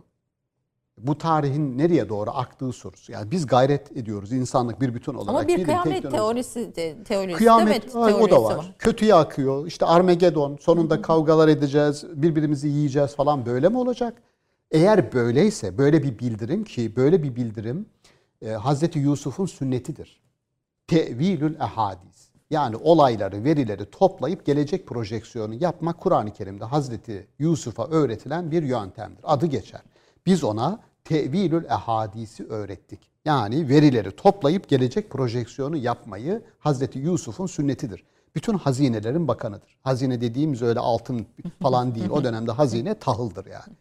Şimdi böyle bir e, kişinin gelecek projeksiyonu yapıp ya kıyamet kopacak birbirinizi yiyeceksiniz. Neden? E çünkü su savaşları olacak, kıtlık olacak. O zaman olmaması için ne yapmam lazım kardeşim? Yani bildirim onun olacağı anlamına gelmez. Bir uyarı olarak da alınabilir. İkinci bir şey var. Sorduğum soruya dönelim. Hegel'e soruyorlar. Ya tarih nereye akıyor? Tarih diyor insanın bütünüyle özgür olduğu bir noktaya doğru akıyor. İnsan özgürleşecek. Peki düz bir çizgi halinde akıyor. Yani her tekamül var. İyiye doğru gidiyoruz. Yunan felsefesi diyor hayır kardeşim diyor. Döngü var. Bir zirveye çıkarız, mükemmel oluruz. Sonra tekrar dibi görürüz. Ben Kur'an-ı Kerim'de Allah'ın hakim olması yani hikmet te dayalı yaratıyor olması tarihe de, insanın tarihine de, toplumun tarihine de eşlik eder. Dolayısıyla hiçbir varlık, yine Maturi'den aktaracağım, hiçbir varlık, hiç kimse yaptığı eserin sonunda gitsin kötüye ulaşsın, gitsin sonunda yok olsun diye yapmaz. İyiye gitsin diye yapar ve Allah'ın varlıkla ilişkisi de böyledir der. Yani hikmet sahibi bir varlığın eşlik ettiği bu tarih, yönlendirdiği bir tarih iyiye gider, mükemmele gider. O zaman Duha suresine geliyorum. Hegel'den çok önce diyalektiği kurmuş Kur'an-ı Kerim. Birçok ayette var ama burada çok daha açık. Velel ahiretu hayrun leke minel ula. Yarınınız geçmişinizden daha hayırlı olacak. Bu kişisel olarak rehabilite eden bir unsur da olabilir. Yani bugün depresif bir yaşamın ortasındaki bir insan, ümitsiz bir insan kalmış böyle ne yapacağım diyor. Bittim, battım her şeyle. Ha diyorsun ki bir saniye. Senin yaşadığın bu stresi, bu travmayı Hazreti Peygamber çok daha yüksek bir dozda yaşadı. Uhud Savaşı'nda. Yani bunu yaşadı. Hem Uhud'da yaşadı hem de ondan önce bir vahyin kesilme süreci oldu ve çok Mekke'de, yüklendiler evet. Mekke'de. Ne oldu? Sen Rabbim bana vahyetmeye başlamıştı dedin dedin. Bir süre vahiy aldın. Ondan sonra aylar geçti. Sen terk edildin. Bitti.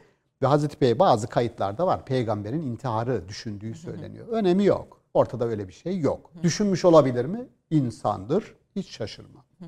Hiç şaşırmam. Yani insanın insancı olan her şey bana tanıdıktır deriz. Ve Hazreti Peygamber öyle tanımlar. Ben ya ne oluyor? Ben beşer bir Resulüm. Beşer bir Resulüm. Dolayısıyla peygamberin böyle bir şey düşünmesi onu bize yaklaştırır. O bizden biri. O bizden biri. Bunu bunu bir anlayabilsek. Ayet öyle diyor. Onu diyor bir filiz gibi ortaya çıkardık. Sonra etrafta diğer filizler etrafını sardı. Beraber büyüdüler, geliştiler. Ben diyorum ki Hazreti Peygamber 23 yıllık nübüvvet boyunca, Evet. yaşam pratiği boyunca sahabilerin bu desteğini, onlarla birlikte büyüdüğünü hiç unutmadı ve hep onlardan biri gibi davrandı. Hep onlardan biri gibi davrandı. Bizden biriydi. O bize bunu bunu kaybetmeyelim. Ve o peygamber ümitsizliğe kapıldığında Rabbim beni mi terk etti? Ben cinnet mi geçirmiştim? Ne olmuştu bana? Dediği sırada işte ve duha ve leyli iza seca ma vedda'ake rabbuke ve ma. Yani sen diyorsun ki Allah beni terk mi etti? Bu depresif bir kişiye söylen diyorum ya peygamber, Hazreti Peygamber gibi bir dehanın, büyük bir ruhun bu kadar ümitsizliğe kapılması oldu. Bizim de normaldir. Ya insanız ve böyle bir travma yaşayabiliriz. Ne yapacağız? İnsan zayıf anlarında telkine en fazla açık. Evet. Özellikle Onun bu için- tabii şimdi salgın, kaos, Bütün bir, bir sürü, bir tür bir- gerçekten- korku ve güvensizliğin pompalandığı bir çağın içinde hiper gerçeklik diyoruz yine bahisler gerçeğin Ayetin söylediği o diyalektiği kuruyor. Velel ahiretu hayrun leke minel ula. Yarınınız, yarınınız ister toplum olarak, ister devlet olarak, ister medeniyet olarak, ister bireysel olarak. Hayrun minel. Yani daha öncekinden, geçmişten hayırlı olacak. Ha diyorum ki yahu bu şu demek. Geleceği hayırlı inşa etmek, hayra çevirmek için çalışın. Yani hem o Evet. Çalışmanız boşa gitmeyecek. Yani çalışın size ne düşüyor toplum olarak, millet olarak ona bakın diyor. Olacak bu. Dolayısıyla o diyalektik, o ümit teolojisini o ayet ve benzeri ayetlerde. Sizi yeryüzüne mirasçı yapacak diyor. Ama Kur'an-ı Kerim'in dili realist Ayşe Hanım. Gerçekçi, şartlı diyor. Eğer şöyle şöyle yaparsanız. in, in ifadesini kullanıyor. Eğer gerçekten inanır ve güven toplumu yaratırsanız. Bu işin işte söylediğim teolojik antropoloji. Ey iman edenler iman edin diyor. Ya insan bir durur. Zaten iman ediyoruz ya Rabbi. İman edin. Aha demek ki imanınızda ve onun yaratması gereken fenomenlerde, tezahür biçimlerinde o imanın getirdiği güven, emniyet yok. O zaman onu yaratın diyor. Onu yaratırsanız sizi yeryüzünün halifeleri yaparım. Ha şartlı.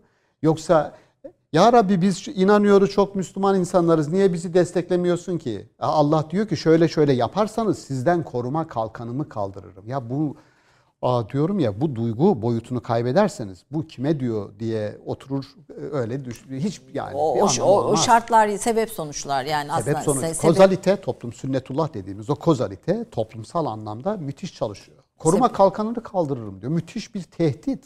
Aha, ne, hangi durumlarda kaldırım diyor reklama gene gitmem lazım son O araya şu geldi. demek biz size diyor göklerin kapılarını sonuna kadar açtık. Bereket, refah hepsi geldi. Ama gereğini yapmadınız.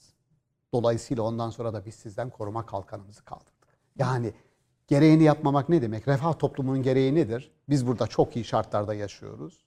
Müreffehiz. Aynı havayı soluduğumuz insanların bir kısmı diplerde. Evet. Ve umurumuzda değil. Ya hani birbirimizin kardeşiydik. Birbirimizden sorumluyduk. Bunu Allah görüyor. Onun için Allah nurdur. Kur'an nurdur. Peygamber nurdur Kur'an. Ne demek bu diyorum? Nur ışık saçar. Işık ne yapar? Görünmeyen, karanlıkta görünmeyen bir bedeni, düşmüş bir insanın bedenini size gösterir. Evet. Ve sizi duyarlılığınızı artırır. O duyarlılık aktif olduğu sürece Allah diyor ki koruma kalkanım sizinle. Yani orada ümit var. Tersi bir tehdit doğal olarak. Realist. Evet, realist. sebep sonuçlarla Evet, sebep bağlı. sonuçlar. Tabii Kur'an'da mesela takvaya e, hesap verilebilirlik diyorsunuz. Yani accountability'yi aslında şeyle e, e, kullanıyorsunuz. Birçok kavramı, İslami kavramı bugünün e, bakış açısıyla e, ne diyelim bugüne transfer ediyorsunuz. Biraz onlar üzerine de konuşalım istiyor idim ama ne kadar vaktim kalacak bilmiyorum. Son reklam arasına gidiyoruz efendim. 30 saniye reklam arası. Birinci sınıf bir kültürün, birinci sınıf bir düşüncenin, birinci sınıf bir duyarlılığın dergisi Cins, hem edebiyat dünyamızın önde gelen isimlerini hem de yeni kalemleri ağırlıyor. Her ay bayilerden ulaşabileceğiniz Cins dergi, dijital dünyaya da yeni bir kapı aralıyor. Sayfalara sığdıramadığımız kıymetli yazılar, merak ettiğiniz yazarlarla cins sohbetler, dergiden ekrana yansıyacak röportajlar ve tabii podcast. Şimdi sizleri Cins'i tüm sosyal medya mecralarından ve gezete.com adresi üzerinden takip etmeye davet ediyoruz. Reklam arası sona erdi. Efendim Profesör Doktor Şaban Ali Düzgün Ankara Üniversitesi İlahiyat Fakültesi Kelam Bölümü Anabilim Dalı Başkanlığıyla böyle akıyor gidiyor sohbet. Gördüğünüz gibi ben zaten konuklarıma çok az e, araya giriyorum ama sizde o kadar akıp gidiyor ki konular birbirine çok çok daha az e, araya girmeye gayret ediyorum. Şimdi e, biraz dinde reform var mı sorusu hani hem batıyla karşılaşmamızda şimdiki İslamofobi e, ve buna e, bununla ilintili toplumsal tepkilerde sadece liderler düzeninde değil. e, bizim için önemli. Dinde reform meselesine nasıl bakmalıyız? Bir diğeri tarihselcilik konusu hep masamızda bir tartışma alanı oluşturuyor. Birçok ilahiyatçı da bu konuda e, bir takım görüşleri, yorumları var. Sizin bu iki konuya bakışınızı dinlemek isterim. Dinde Tabii reform dinde, var dinde, mı? Dinde reform e, kavramı dini düşüncede reform diye onu almak lazım. Çünkü geleneksel olarak da mesela müçtehitler kavramı kullanılır. Klasik kültürümüzde vardır. Yani müçtehit fil mezhep denir. Yani akmıkta gelen bir ekol var. Hanefidir, e, Şafii'dir fark etmez. E, Bir alim çıkıyor. Diyelim ki Gazali çıkıyor. Diyelim ki işte İbn çıkıyor. E, Ya da Şeyh Bedrettin. Evet. Şeyh Bedrettin. Yani Osmanlı'nın yetiştirdiği en büyük fıkıhçıdır. Ya son son fıkıh alimidir. Yani öyle büyük bir e, alim yani. Nazım Hikmet'in Şeyh Bedrettin'inden hatırladığımız Ya destanından yani biz sadece hatırladım. varidatı biliyoruz. Kültür Bakanlığı yayınladı e, Evet. eserlerini. E, müthiş bir medeni e, kanuncu yani. Bunlar müştehit adamlar. Dolayısıyla bir yenileme, içtihat e, yani tıkanan damarı açmak yani bir operasyon yapmak. İçtihat dedikleri cehd. Bir gayret, bir e, yorulma var, cehd. E, ve onun sonunda bir bir düşünce üretiyorsunuz, tıkanan damarı açıyorsunuz. Kimse Aa ben de dinde yenilik yaptım. İşte öyle demiyor. Öyle bir şey de yok. Dinde reform bir tür bu tür çabaları modern dönemde İslamcı aydınlar dediğimiz Mehmet Akif Ersoy, Elmalı Hamdi Yazır az önce bahsettiğim işte Sebilur Reşat Sırat-ı Müstakim dergisi etrafında e, organize olan o insanların ya ne oluyor bu İslam dünyasına? Ne oluyor? Yani düşünce artık düşenleri kaldıracak bir e, gücü kayıp mı etti? Bir yüzleşelim. Ha yüzleşiyorlar. Hayır. Öyle değil. Orada bir güç var hala. O zaman bunu nasıl aktif, etkin hale getirebilirizin bir çabası. Onu biraz dejenere etmek, o çabayı e, boğmak için ulemanın yani İslamcı aydınlara karşı e, Mustafa Sabri kanadının Beyanül Hak dergisi etrafında organize olan yine bizim insanlarımız ama e, geleneği korumak, geleneğin bekçileri e, olarak e, e, bunu tanımlıyorlar. Bir doktora tezi Türkiye üzerine yapılan Amir Bey'in e, geleneğin bekçileri diyor. Dolayısıyla dinde reform kavramı hiçbir e, aklı selim sahibi adam dinde reform yapalım, yapacağız, edeceğiz diye ortaya çıkmıyor. Fakat öyle bir çabayı doğmadan boğmak için dinde reformcu bunlar diye bence e, Yaftalıyorlar. Aynen. Dini düşüncede yenilik peygamberin sünnetidir. Bize öğrettiğidir. Ve ulemanın da yaptığıdır. Hayatın normal akışı bunu getirir. Şöyle diyor ayet-i kerime. Sözü dinleyip de en güzeline uyanı müjdeleyin. Bu bir defa bir kristalizasyon. Yani bir seçme, gelenekle ilgili bir seçme sorumluluğu yüklüyor size hakkın ötesinde. Bir başka ayet diyor ki her bilenin üzerinde bir başka bilen vardır. Bu şu demek, olgu değil bu aynı zamanda değer yüklüyor. Her bilenin üzerinde bir başka bilen olsun, olmaya gayret etsin ki bir kümülatif olarak bu iş yükselsin gitsin. Dolayısıyla dinde reform değil, dini düşüncede bir ihya, bakın Gazali adını koymuş eserine. Ulumuddin. İhya-u Ulumuddin. Peki gelmişiz Muhammed İkbal bunu tespit etmiş. O da reconstruction demiş. O demiş ki ben ihya demiyorum kardeşim. Ben inşa diyeceğim. Güzel. O zaman orada da bir çaba var. Bir başkası demiş ki yahu ben buna ıslah diyeceğim. Tamam o da ıslah demiş. Dolayısıyla ıslahtır, ihyadır, inşadır. Zaten bizim geleneğimizin kavramları burada önümüzde duruyor. Reform kelimesinin batıda bir karşılığı var. Aslında Vay. yok ederek, yani de- devirmek, yok etmek Yani falan reform belki. kelimesi, dinde reform kelimesi çok büyük bir mücadele. Kime karşı? Bir defa bir devlet ayağı var. Roma. Tabii. Kilise devletine Yani karşı. Roma'ya karşı siyasal bir başkaldırıdır reform. Yani kim yapıyor reformu? Diyelim ki Almanlar yapıyor. Yani Martin Luther, Luther yapıyor. yapıyor. Zwingli yapıyor. İsviçre'de. Niye bunu yapıyorlar? İşte Calvin yapıyor. Niye yapıyorlar? Çünkü bu adamlar öbür tarafta Roma'nın hakimiyeti var siyasal olarak. Roma İmparatorluğu. Frankfurt'a gidiyorsunuz, müzeyi gezelim, iniyorsunuz. Aa burada Romalılar döneminden kalma yani. Roma İmparatorluğu'nun parçaları her taraf. Adam diyor ki yetti. Roma'yı siyasal olarak artık hiçbir yerde duymak istemiyorum. Bir. iki Ruhban diye bir grup var ya. Ruhban grubu bu adamlar şey Dostoyevski'nin evet. Dostoyevski'nin Büyük Engizitörünü lütfen bir okusunlar. Ya peygamber kalkıp geliyor da peygamberi e, sigaya çekiyor kardinal. Ağzını açarsan yakarım seni diyor. Senin kurduğun Tanrı'nın krallığı diyor benim karnımı doyurmuyor. Dünyevi krallığı kurduk diyor. Seni artık konuşturur muyum ya diyor. Şimdi böyle bir hale gelmiş bir kilise. Buna karşı duracağım ruhban sınıfına. Üçüncüsü Latin alfabesine, Latin diline karşıyım ben diyor. Neden? Ya çünkü Roma demek Latin. Latin Batı Krallığı diyoruz. Latin Krallığı yani Roma eşit Latin. Kendi dilimi, kültürümü geliştireceğim diyor. Bakın içeri, içerisinde kültürel başkaldırı var. Dinsel başkaldırı var, siyasal başkaldırı var. Yani reform orada çok köklü bir başkaldırı hareketidir. Türkiye'de kendi içerisinde bir adam dese ki ben dinde reform yapacağım. Kardeşim sen siyasal olarak, dinsel olarak ve kültürel olarak hangi kodlara karşı çıkıyorsun diye sorarlar. Yani onun burada karşılığı yok. Dolayısıyla benim üzüldüğüm şey şu. Böyle transfer ettiğimiz kavramların genetiğini, soy kütüğünü araştırmadan e, konuşuyoruz. E, orada onun bir karşılığı var yani.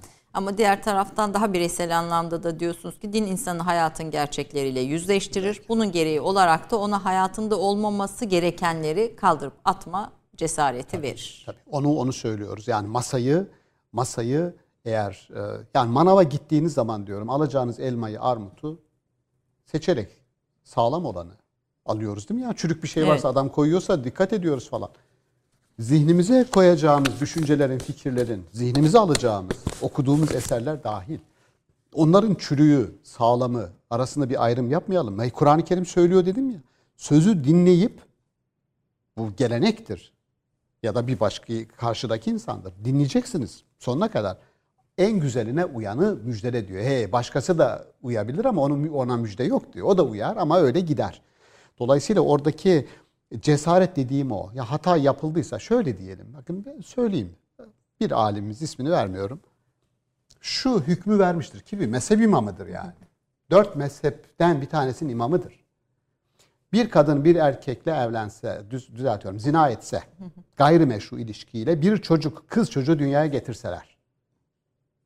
Aradan yıllar geçti. 15 sene sonra bu kız büyüdü, serpildi. Bu adam, kadınla zina eden bu adam dese ki, aa bu kız çok güzel bir kız oldu. Ben bununla evlenmek istiyorum dese, kendi kızı. Ama gayrimeşru ilişkiyle dünyaya geldi. Evlenebilir mi? El cevap evlenebilir. Neden? E çünkü aralarında bir nikah yoktu. El insaf. Şimdi bu el insaf başka mezhep sahipleri mesela Hanefiler falan bunu şiddetle reddediyorlar. Caiz değildir. Olmaz. O onun kızıdır. O onun kızıdır. Oradaki formel ilişki o çocuğu bağlamaz. Fıtri olana bakıyor. Tabii ki. Fıtri olan. Şimdi e, bu görüşü ne yapacağız? Diyeceğiz ki kardeşim bu Kur'an'a da, peygamberin yaşam pratiğine de, sünnete de aykırıdır. insanın aklına da, fıtratına da aykırıdır. Adam bunu söyledi. Tamam. Görüşüdür. Görüşüdür ama bu görüş silinmesi gereken bir görüştür. Der bırakırız. Bunun gibi görüşler olabilir mi? İnsandır bunlar. Olabilir. İçtihat yapmışlardır. İçtihatta hata olabilir mi? Olabilir. Maturidi bizi bana öğretiyor. İçtihatta hata olabilir diyor. Bu şu demek. İnsanların içtihat olarak ortaya koyduklarını cesur bir şekilde alın, tahlil edin. Yararlanabileceğiniz varsa yararlanın, değilse unutulmaya mahkum edin. Yani bakın işte az önce söylediğim örnek. Evet, burada hayatında olmaması gerekenleri kaldırıp atma cesaretini de bu çerçevede görüyoruz. Neden tarihselci olamazsınız diyorsunuz? Eğer siz Kur'an'ın cepheye kelimeleri, kavramları sürdüğünü düşünüyorsanız, açlıkla mücadele, özgürlük, hakkaniyet gibi kavramlar üzerinden insanlara ulaştığını düşünüyorsanız tarihselci olamazsınız. Neden? Evet yani e, tarihi gerçekten yine bir e, derin bir felsefe var işin içerisinde. Tarihi ikiye, iki kelimeyle analiz ediyorlar e, Batı geleneğinde. Bu çok daha açık. E, Türkçe'de onun karşılığı var aslında. Tarihsel ve tarihi. Düşünelim mesela bir köprü açılışı var ve biz onun için 50 sene beklemişiz mesela. Diyoruz ki bugün 2021'de açılıyor. Bugün açılıyor olsun. Diyoruz ki biz bugün tarihi bir gün, tarihi bir gün. Aslında olayı konuşuyoruz. Tarihi bugünü konuşmuyoruz. Yani bugün 10 Ocak bizim için hiçbir anlam Evet. ifade etmiyor. Bizim beklentimizin gerçekleşmesi tarihidir. Dolayısıyla tarihsel dediğimiz şey zamanın akışı, soyut zamanın akışı ve onu biz kontrol altına almak için zamanı 571 diyoruz mesela Hazreti Peygamber'in doğumu için. Pazartesi diyoruz. Saat 12 diyoruz. Hatta 12'yi 5 geçiyor diyoruz. Zamanı ne kadar birimlendirirsek o kadar kontrol altına alıyoruz. Yani zaman dediğiniz şey bizimle bizim konumlandırmamız. İsimle adlandırdığımız öyle bir bir şey yok yani. Dün, bugün, yarın diye bir şey yok. Biz olmasak bir bütün o. Fakat olaylar öyle değil. Olayların aktörleri var ve biz orada o aktörlerden biri olabiliriz. Tarihi olaylar üzerinden okuduğumuz zaman bu tarihidir. Onun için Almanların history yani tarihin kronolojik akışı ile geçih dedikleri olaylara anlam veren, tarihe anlam katan, tarihin akışını değiştiren olayların tarihi arasında ayrım yaparlar. Dolayısıyla Kur'an'ın Hazreti Peygamber'e Gezit ile histori arasındaki evet, ayrımı. arasındaki ilişki. Hazreti Peygamber'e inen vahiy 610 yıl itibariyle tarihe bir müdahale var. Bu tarihsel bir olay mıdır? Yani 610 yılında böyle bir şey oldu mudur? Yoksa tarihi bir olay mıdır? Ben diyorum bu tarihi bir olay. Peki ne oldu? İnsanlara, insanların ilişkilerini, var olan mevcut ilişkileri alt üst eden müdahalenin ana gerekçesi etiktir, ahlaktır. Ahlaksızlık olarak nitelendirdiğiniz, haksızlık olarak, zulüm olarak nitelendirdiğiniz ne varsa o ilişkileri tersine çevirmedir. Bu kadın erkek ilişkilerindeki bozulmanın ıslahı da olabilir. Toplumun organizasyonundaki yönetenler, yönetilenler, efendiler, köleler, e, gelirler, dağılımlar ve aklınıza gelebilecek bütün alanlarda ortaya çıkan bozuk resmi ıslah düzeltme müdahale. Yani soru şu. Vahiy insanlarla neden buluşur? Geldi ve orada olup bitenin fotoğrafını çekecek ve bin, iki bin, beş bin yıl sonra gelecek insanlara tarihi bir belge sunacak. Diyecek ki ey insanlar 610 yılında milattan sonra böyle bir toplum yaşadı Arap Yarımadası'nda. Bu adamlar böyle böyle yapıyorlardı. Yani bir dokümantasyon evet. mu yapıyor bize? Hayır. Benim kanaatim bir dokümantasyon yapmıyor. Yani enformasyon kaynağı değil Kur'an-ı Kerim. Onu tarih de verebilir bize. Herhangi bir tarihçi, o dönemde yaşayan bir adam, yani diyelim ki İbni, e, İbni İshak, tarihçi, peygamberin tarihini yazdı, bize verdi İbni İshak ya da İbni Hişam. Ya evet o tarihçi olarak o dönemde her şeyi kayıt altına alabilirdi. Yani eğer ta bir belge aktarımıysa bunu herhangi birisi de yapabilirdi belge aktarımı. Tarihsel dönemi. Ama Kur'an-ı Kerim'de diyorum, Kur'an-ı Kerim'deki müdahale her şeyden önce ilişkileri düzenlemeye dönük etik bir müdahaledir. O zaman şu, mesela Kur'an bildik konu olduğu için e, onu söylüyorum. Kadın erkek ilişkilerinde dövün diyelim ayetini işte getiriyorlar ısıtıp ısıtıp ya. Kur'an diyor bunu işte böyle kabul ediyor.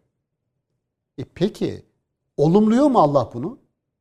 Yani bunu böyle bir ilişkiyi olumluyor mu? Hiçbir aklı selim sahibi evet olumluyor demiyor. Peki ne diyor? Ya o dönemde dövüyorlardı. Kur'an'da dövün dedi. Yani o dönemi ya kardeşim müdahale etmeyecekse, değiştirmeyecekse Allah'ın varlığa müdahalesinin kriteri Furkan'dır madem. Müdahalesini gerektiren o kriterlerle müdahaleyi gerektiren bir şey olmalı. Aynen gidip polisin bir yere müdahalesi gibi, yargının müdahalesi gibi. Ya bir gerekçeniz evet. ne? Dolayısıyla o ilişki, o ahlaksızlığı ortadan kaldırmayacaksa, o zorbalığa müdahale etmeyecekse ben ne yapayım bu vahyi? Ki oradaki insanlar bunu sorur, sorarlar. Biz de sorarız. Onun için ortada bir kelime varsa, kelime varsa, o kelime bir hak, adalet, e, eşitlik, özgürlük kelimeleri eğer e, cepheye sürülüyorsa bu kitap bu kitap evrensel bir kitaptır evrensel bir kitaptır. Oradaki kavramlar yeni kavramlarda değildir. Hazreti Peygamber'in yaptığı dediğim gibi adalet yeni bir kelime değil ki. Burada tarihselciliğe izin vermez diyorsun. Tarihselciliğe izin vermez. Yani o şu demek yani o dönemde insanlar bunu yapıyordu. Kur'an-ı Kerim de o dönemi bize aktarıyor. Diyorum ki Kur'an-ı Kerim bir belgesel kitabı değil ki bunu yapsın bir ahlak kitabı ve düzeltmeye. Ya peygambere söylüyor. Peygamberimiz diyor ki ben elimden geldiği kadar ıslah etmeye geldim. Ya ıslah etmesi lazım.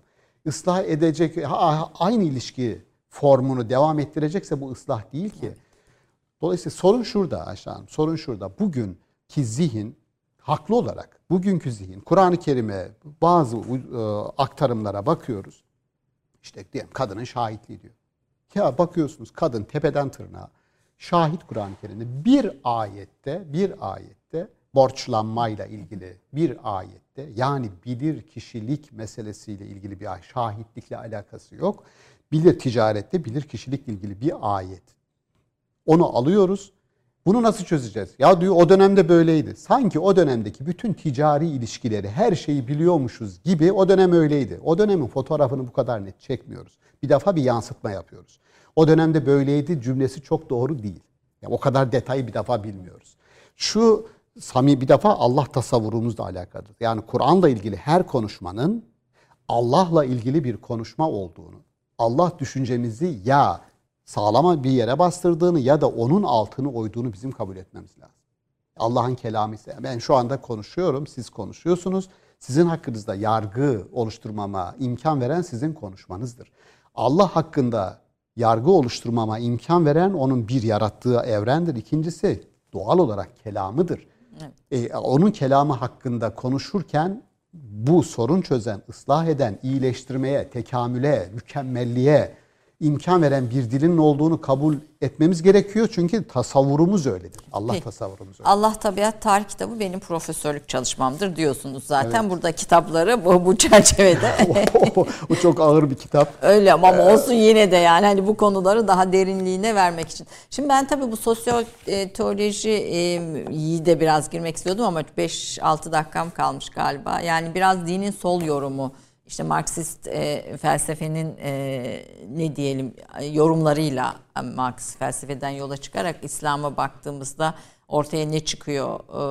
E, bir dönem böyle şeyler de vardı işte işte Yeşil Kitabı filan hatta ha, Kaddafi'nin filan. Bulundum orada rahmetliyle. Ee, evet evet böyle çalıştım. şeyler de vardı. Hani bizim gençliğimizde diyeyim böyle şeylerin de konuşup çok tartıştığımız bir dönem vardı. Şimdi tabii Marksizm vesaire şeyini kaybetti ama sonuçta yine de oradan bir bakış, o felsefeden bakışıyla yorumu mümkün mü? Çok kısa alacağım. Bir de çok kısa son belki bir şey olarak e, bugünkü Amerika'da işte geçen hafta yaşadığımız kongre işgali olaylarında gördüğümüz bir Amerikalı tipi var. Yobaz bir Amerikalı Hem tipi var. O Yobaz Amerika'yı çünkü Hristiyanlık üzerine de ciddi çalışmalarınız var e, Amerika konusunda da bu konularda en iyi bilen isimlerden birisiniz. Biraz çok kısa o, o, o resmi de bize bir aktarırsanız sevinirim. Ee, e, yani sosyal teoloji ile ilgili söyleyeceğim şey şu şükür yani o kavramı e, ürettim ve üzerine bir doktora tezi yapılıyor yurt dışında yine. Bu bu bu kitap üzerine evet, bir yani bir, o da doçentlik çalışmam benim sosyal teoloji insanın yeryüzü serüveni diye. dinin ana kavramlarının ana kavramların, kurucu kavramların yani işaret fişeği gibi. Bu ya kurucu da, kavramları e, Şaban Ali Düzgün'ün bütün yazılarında, kitaplarında görüyoruz aslında. İslam'ın evet. kurucu kavramları bahsini. Terimler. Ya Diyanete bile hep onu söylüyorum. Konuştuğumuz zaman söylüyorum. Arkadaşlar bu kavramları hutbelerinizde mahsus, kasıtlı olarak sürekli dolandırın. Geçin ki bizim hafızamıza kaydolsun. Sen Augustin bir kelime e, koydu. Dedi ki ya Hristiyanlık sevgi dinidir. Bitti. Hiç kimse Luka İncil'ini açıp da onların kollarını, kemiklerini taşlarla kıracaksın. Ayetine ona, bakmadı. Onu kimse Ayetine bakmıyor işte. ve ona kimse bakmıyor evet. artık. Ya da Yuhanna İncil'ini okuduğu zaman artı 18 koymanız lazım. Hı. Yuhanna İncil'i dünyanın sonuna ilişkin. Korkunç, e, korkunç bildirimler, kehanetler vardır. Kudüs'e girdikleri zaman atlarının dizlerine kadar kanla dolacaktır. İnanılmaz. Tam savaş trajedi yani.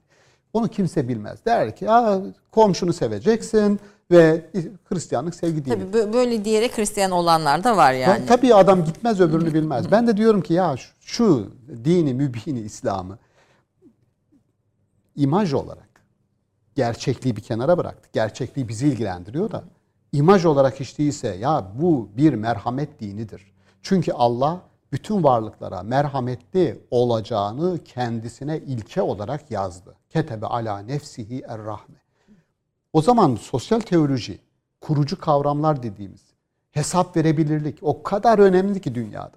Birlikte yaşamı inşa etme, birlikte yaşam. Bizim dünyaya ihraç edeceğimiz en büyük markamız. İşte Amerika'daki yobazlık dediğimiz.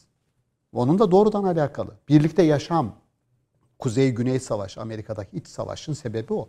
Ben Fulbright'la gittiğimde Amerika'nın güneyinde kaldım. Bible Belt yani İncil kuşağı denilen yer. Güney ve ırkçılık tavan yaptı. Bugün bile adamların belli bölgelerde siyahilerin ev satın alması ve kiralaması kesinlikle mümkün değildir. Tabii bunlar filmlere yansımayan veya çok azınlık şekilde, çok minik şekilde yer alan yani tabii Hollywood bize bir imaj veriyor, bir Amerika imajı veriyor. Burada olmayan ama gerçek Amerika, derin Amerika. Yani bu bu gerçekliği yani insanların insanların din dediğimiz olgunun şimdi Hegel'in öyle bir cümlesi var. Hegel İslam'la ilgili konuşurken onu söylüyor. Yani Muhammed hiçbir şey getirmemiş olsaydı dahi ırkçılığa karşı çıktığı için tebrik edilmelidir. Ve burada gerçekten yüz akıdır. Yani bizim için bir siyahinin, bir sarı ırkın, beyazın bizim için bir anlamı yok. Allah öyle diyor. Takva, yani yapıp ettiklerinizi hesap vereceğiniz bilincini yaşam alanında geçirin. Sizin Allah katında değeriniz bundan ibarettir. Renginize ben bakmam etmem. Bu şu demek. Bakmayın etmeyin. Ürettiğine bakın.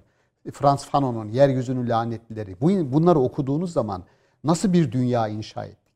Köle yapmıyor sadece. Bir de kölenin ticaretini yapıyor Yapıyor Allah aynısını. aşkına. Yani Ayşe Hanım Ve bu ha- müthiş bir e, Lomboko e, olaylarını bir baksınlar, Amistad'ı izlesinler, Amistad e, filmini izlesinler ve görsünler o gerçekliği. Şimdi Şimdi orada derin bir Hristiyanlık ya Hristiyanlık tarikatlarının, bağnaz tarikatların diyelim derin izleri var. Beyazların bravo, tam kendisi, e, tam kendisi. izleri var ve hala da bugüne onlar devam ediyor. Bu kongre gösterileri içinde de bunun sembollerini gördük. yani oradaki gittikçe bu aşırı sağ ırkçılık artık yeni sağ diye isimlendirilmeye başlandı. O kelime artık e, çok Alt-right evet. e, biraz bizi ürkütüyor diye e, Avrupa'da yeni sağ. Şimdi şöyle bir şey anlatılıyor. Ben hem entelektüellerimizi hem siyasilerimizi uyarıyorum o konuda defalarca konuştuk. Almanya'da anlatılan fıkradır. Yahudilerle Müslümanlar arasındaki fark nedir Avrupa'da? Bir Almanın anlattığı fıkra. Cevabı Yahudiler dersini aldı, Müslümanlar henüz almadı. Bu korkunç bir e, gelecek okumasıdır. French İntifada, Fransız İntifadası kitabına bir baksınlar. Fransa'nın önümüzdeki 50 yıl projeksiyonunda Müslümanların marif kökenlilerin özellikle Fransa'da intifada, Paris'te intifada yapacak güce eriştireceklerini ve kaosa sürükleyeceklerini söylüyor.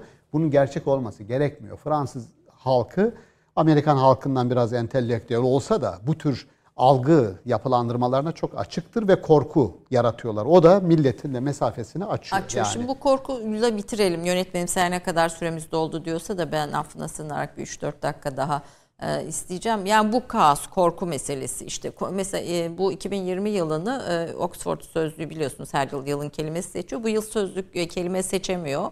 E, en çok aranan kelimelere bakıyor. Aylara göre işte salgın vesaire gibi kelimeler seçiyor. Bunlardan birisi komplo teorilerinin e, isimlerinin çok fazla geçtiği bir yıl, 2000 yıl, 20 yılı Oxford şeyleri içinde onun tespitine göre, araştırmasına göre. E, komplo, kaos, tabii pandemi salgın da bunu etkiledi ve bir tür korkunun içinde ve bir taraftan da hayatımıza giren hiper gerçeklikler var. Yani yeniden yeniden üretilen parça, hakikatin parçalanması diye bir şey konuşuyoruz. Tüm bunların karşısında e, inançlı insanlar olarak ayakları sağlam yere basan bir yerde zeminin de kaybolduğu yani diyalog e, vesaire zeminlerin de kaybolduğu bir şeyde durmak sağlam durmak için neler söylersiniz? Yine Kur'an'a gideceğim. Yani Bir ayette. korkular burada önemli çünkü korkular, çok Korkular ama yani korku normaldir hayatta kalmamızı sağlar. Paranoyaya evrildiği zaman o bizi hayattan koparır. Yani e, sevgiyle aşk ilişkisi gibi yani sevgi güzeldir ama aşka evrildiği zaman bütün rasyonel yetilerimiz Patolojik hale alabilir, gelir. patolojik hale gelebilir. E, korku normaldir. Çok normaldir. Hayatta kalmamızı sağlar. Ama paranoya aşk. Ya o Evet. bizi kontrolü kaybettirir. Kur'an-ı Kerim şunu söylüyor. Aleyküm enfusekum. Siz kendinize bir bakın. Ve la yadurrannekum men dalle in ihtedeytum. Siz doğru olduğunuz sürece hiçbir komplocu size zarar veremez. Şimdi bu şu demek. Üçüncü şahıslara sürekli pas atarak ya bizi çökertmek istiyorlar. Aa bizi şöyle yapacaklar. Diyor ki siz kendinize bakın. Kaşınacak yaralarınız varsa onları kapatın. Ya çünkü çok mozaik bir toplum. Yani Türkiye'nin zenginliğini, birikimini bir defa fark etmemiz lazım. Ya mü- müthiş bir şey. Yüzde sekseni bu toprakların gayrimüslim idi. Ya öyle topraklardı. Yüzde yirmi Müslümandı. Öyle bir zenginlik herkesten aldık. Urartusundan, Asurlusundan, Hititlisinden, Süryanisinden, Sünnisinden, Ali bu zenginlik müthiş bir zenginlik. İnanınız. Oyun havalarımıza kadar, giyim kuşama kadar yansıyan bir zenginlik. Müthiş. Bu Allah'ın lütfu. O çünkü farklılıkta Farklılıkta rahmet, teklikte zahmet, dalalet vardır. Ulemanın İbn Sina da söyler. Dolayısıyla bu e, korku imparatorluğunun bir defa esiri olacak en son insanlarız biz. Bu çok doğal. Hem uluslararası ilişkilerde hem bu tür pazarlama tekniklerinde işte bu aşıydı vesaire. Bunlar da bu tür endişelerin olması, korkunun olması doğaldır. Tedbire bizi götürür. Kur'an-ı Kerim onu da söyler. Efela yetedebberun. Sonucu düşünerek, sonucu düşünerek iş yapın. Tedbir, arkadan gelecek şeyi düşünerek iş yapın. Sonradan eyvah demeyelim diye. Dolayısıyla korkuyu doğal buluyorum ama arkasından rahatlatan ifade doğru olduğunu sürece size kimsenin zarar veremeyeceğini de biliniz. Bu güven, bu güven e, biraz daha sağlam basmamızı oturup biz ne yaparsak, nasıl bir e, proaktif adım atarsak, önceden tedbirini alarak e, hareket edersek, kolektif olarak düşünmeyi, kolektif olarak iş yapmayı, sürece herkesi bir şekilde katmayı sağlarsak, yani sürece katın insanları hiç kimse arkadan size tuzak kurmasın. O da o işin bir parçası olsun. Yani Ee, bu evet Mo- Modern dünyanın e, dinle ilişkisi başkaydı. Yani dinle ilişkisini koparttı diyelim daha doğrusu. Ama şimdi postmodern dünyada dinle ilişkiyi insanların nasıl bir zeminde görüyorsunuz? Aslında 60'lı yıllarda mesela Amerika'da ve felsefe kürsülerinde 60'lı yıllarda neredeyse e, inanan hiçbir filozof yok diyorlardı. Yani felsefe komple dinsizliğe gitmişti. Tek tük inanan var deniyordu. Hatta e, diğer pozitif bilimlerde dahi şu andaki e, durum böyle değil. Şu anda felsefe buna dahil. Dinin kurum ve kurallarıyla aslında daha geri geldiği söyleniyor. Harvey Cox'un böyle bir seküler e, City kitabında bunu anlatıyor. 60'lı yıllarda dinin 40 yıl sonra elini, eteğini bütün toplumdan çekeceğini söyledi Harvey Cox. Seküler City yani artık her şey sekülerleşiyor diyor. Şey, 40 yıl sonra adam makale yazdı. Diyor ki 40 yıl önce ben böyle dedim. Kimi yanılttımsa özür diliyorum diyor. Din geri geldi. Nasıl geldi? Ya Katolikliğin başkenti Roma'da çok büyük bir cami var diyor. 40 yıl önce buna kimse imkan vermezdi. Bakın insanlar çoğulculuğa, pluralizme biraz kayıyorlar yavaş yavaş. Birlikte yaşam. ama hurafeler de geri döndü yani. Çok Din- güzel soru soruyor. Çok güzel dediniz onu. Arkasından soru soruyor. Dinin diyor kurum ve kurallarıyla geri gelmesi iyi haber mi, kötü haber mi? İşte ben diyorum ki dinin geri gelmesinin iyi haber olması ya da kötü haber olması size, bana, bize bağlı. Yoksa tek başına okuyucu, yorumcu, biz yoksak orada kendi başına asılı duran bir gerçeklik değil ki din. Bizimle alakalı. Bunu iyi habere nasıl çevirebiliriz? cümlemde geçirmiştim konuşurken. Bizim dünyaya ihraç markamızdır. Birlikte yaşama ve birlikte yaşamı var etme. Bunu anlatacağız çünkü Batı'nın böyle bir tecrübesi yok. Katolik ve Protestan birlikte yaşayamadı ki. Evet. Amerika da bunu Müslümanlarla nasıl yaşasın?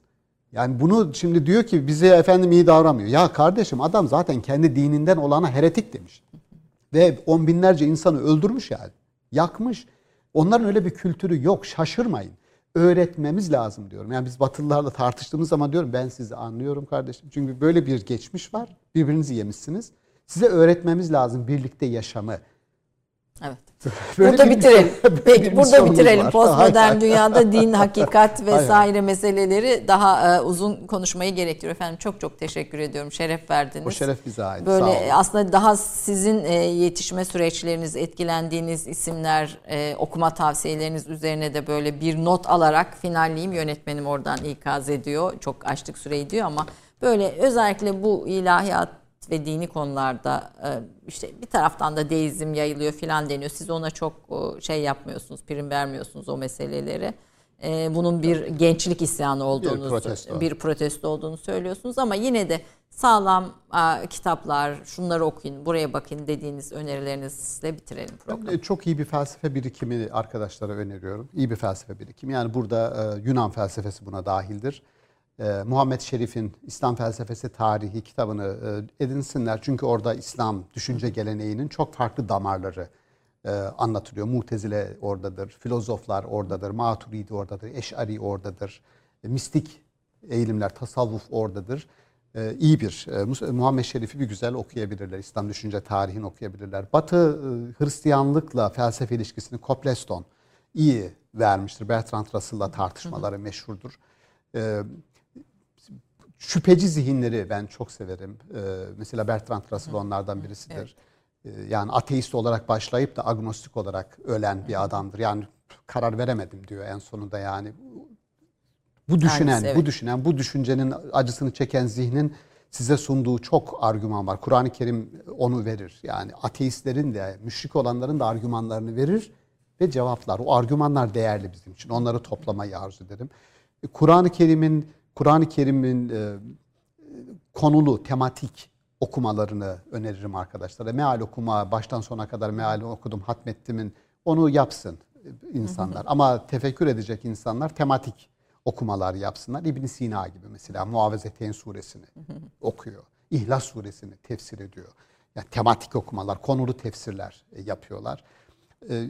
E, benim ilgi alanlarım işte diyelim antropoloji, mümkünse Talal Esed'den, e, Clifford Geertz, antropoloji okumalarını öneririm. Sosyal bilimler.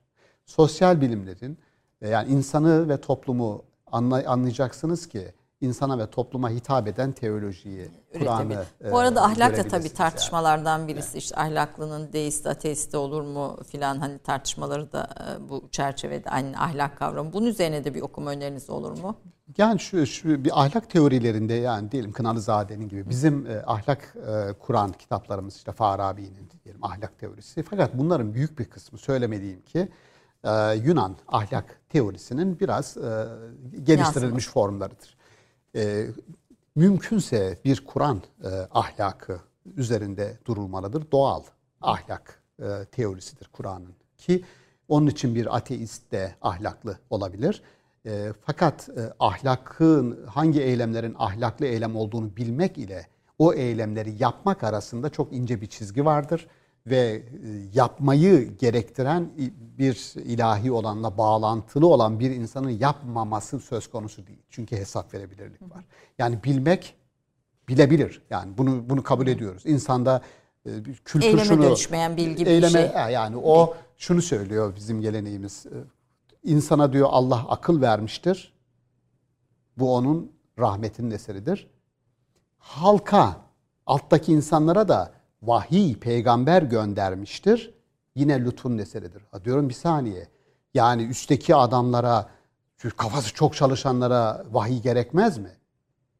O diyor ayrıca lütuftur diyor. Ama onların mazeretini ortadan kaldıran şey akıllı olmalarıdır. Bir adam akıllıysa Allah ona aklı verdiyse ki akıl insan içindeki peygamberdir diyor. Yani bu Cafer-i Sadık'ın sözüdür. Allah insana akıl verdi. Akıl zaten insan içindeki peygamber gibi davranır diyor. O zaman bizim mazeretimizi iyi bir insan olmanın, iyi bir toplum yaratmanın, ya ben bilmiyordum böyle bir mazeretimizin olmayışı bu ilahi lütuf olarak aklın içimizde verili olmasıdır. Ekstra vahiy var, yaptırım gücü olarak yanımıza verilmiş. O da bir lütuf. lütuftur. O da bir lütuftur. Ee, şimdi bu güçle, bu kuvvetle bir şey yapılabilir mi? Yapılmıştır. Yapılabilir. Orada işte söylediğimiz ümit teolojisi. Yani daha iyiyi yapıp da onun onurunu insana yaşat, yaşatmayı allah Teala yaratıcı olarak arzu ediyor. Peki. Bu onur size ait olsun. Ee, Molla Sadr'ın e, ahiret insanın ikinci sürümüdür sözünü alıntılıyorsunuz. Aslında ha. Molla Sadr'ın onun üzerine de çok hoş bir evet, şeyiniz e, makaleniz var. O, o ahiret inancı meselesi de ayrı bir konu ama bizim programımızın süresi evet. bitti. Onu ben burada sadece arkadaşlar. bir başlık olarak söyleyeyim. E, o okuma e, tavsiyesi olarak söyleyeyim. Efendim çok çok teşekkür ediyorum. Ben Ankara'dan teşekkür geldiniz. Sağ olun. Ee, kendi olun. aracınızla geldiniz. Hani bu pandemi koşullarında büyük bir lütuf bizim için. Çok onur duyduk, şeref duyduk. Çok çok teşekkür çok ediyorum. Güzel bir program oldu. Emeğinize sağlık. Estağfurullah. Sağ Efendim Türk kahvesinde konumuz böyle kıymetli olunca sözü bitirip e, yayın akışına bırakamıyoruz. Haftaya bir başka değerli konumla buluşmak üzere. Hoşçakalın diyorum.